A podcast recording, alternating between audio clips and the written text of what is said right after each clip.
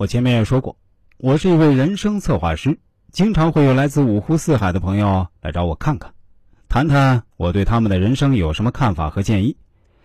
在2000年下半年的时候，曾经有一位朋友加到我，让我给他瞧瞧。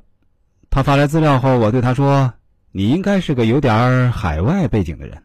他非常惊讶说，哎，太不可思议了，师傅，你太厉害了，你真的是靠易经的知识推算出来的吗？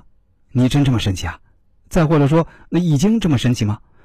我确实在美国留学过，而且现在是在印度工作。严格说来，我是一位华为派遣到印度的工程师。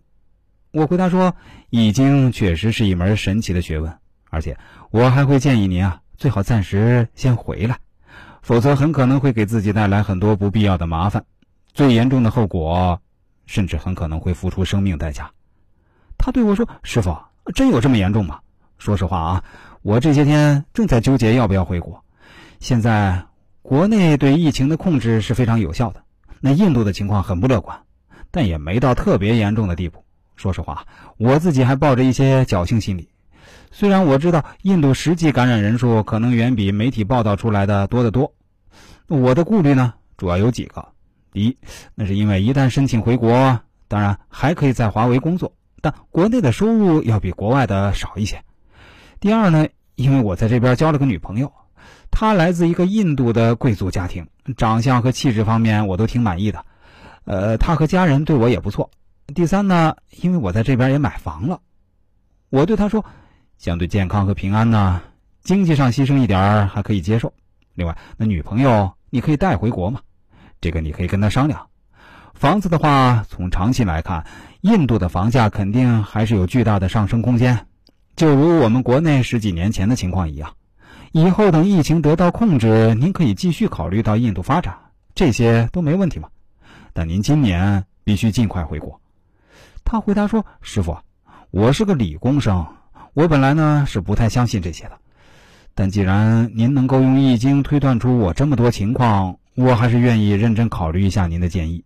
我相信师傅也是为我好，但我真的需要认真考虑一下我各方面的利弊。我对他说，考虑一下可以啊，但绝对不要考虑太久，因为我没有必要骗你。过了几天，他联系我说，师傅，我决定还是听您的建议。昨天晚上我回家的路上，哎，被几个印度男子抢劫了，钱包跟手机都被抢走了，太可怕了。我女朋友也愿意跟我一起回国，我们现在就订机票。进入到2021年以来，随着印度疫情的泛滥，甚至一度每天新增人数达到30万以上。这位工程师朋友连续跟我说了好几次感谢。他对我说，师傅，如果不是当初听了您的建议，我都不知道自己是否还能够活着。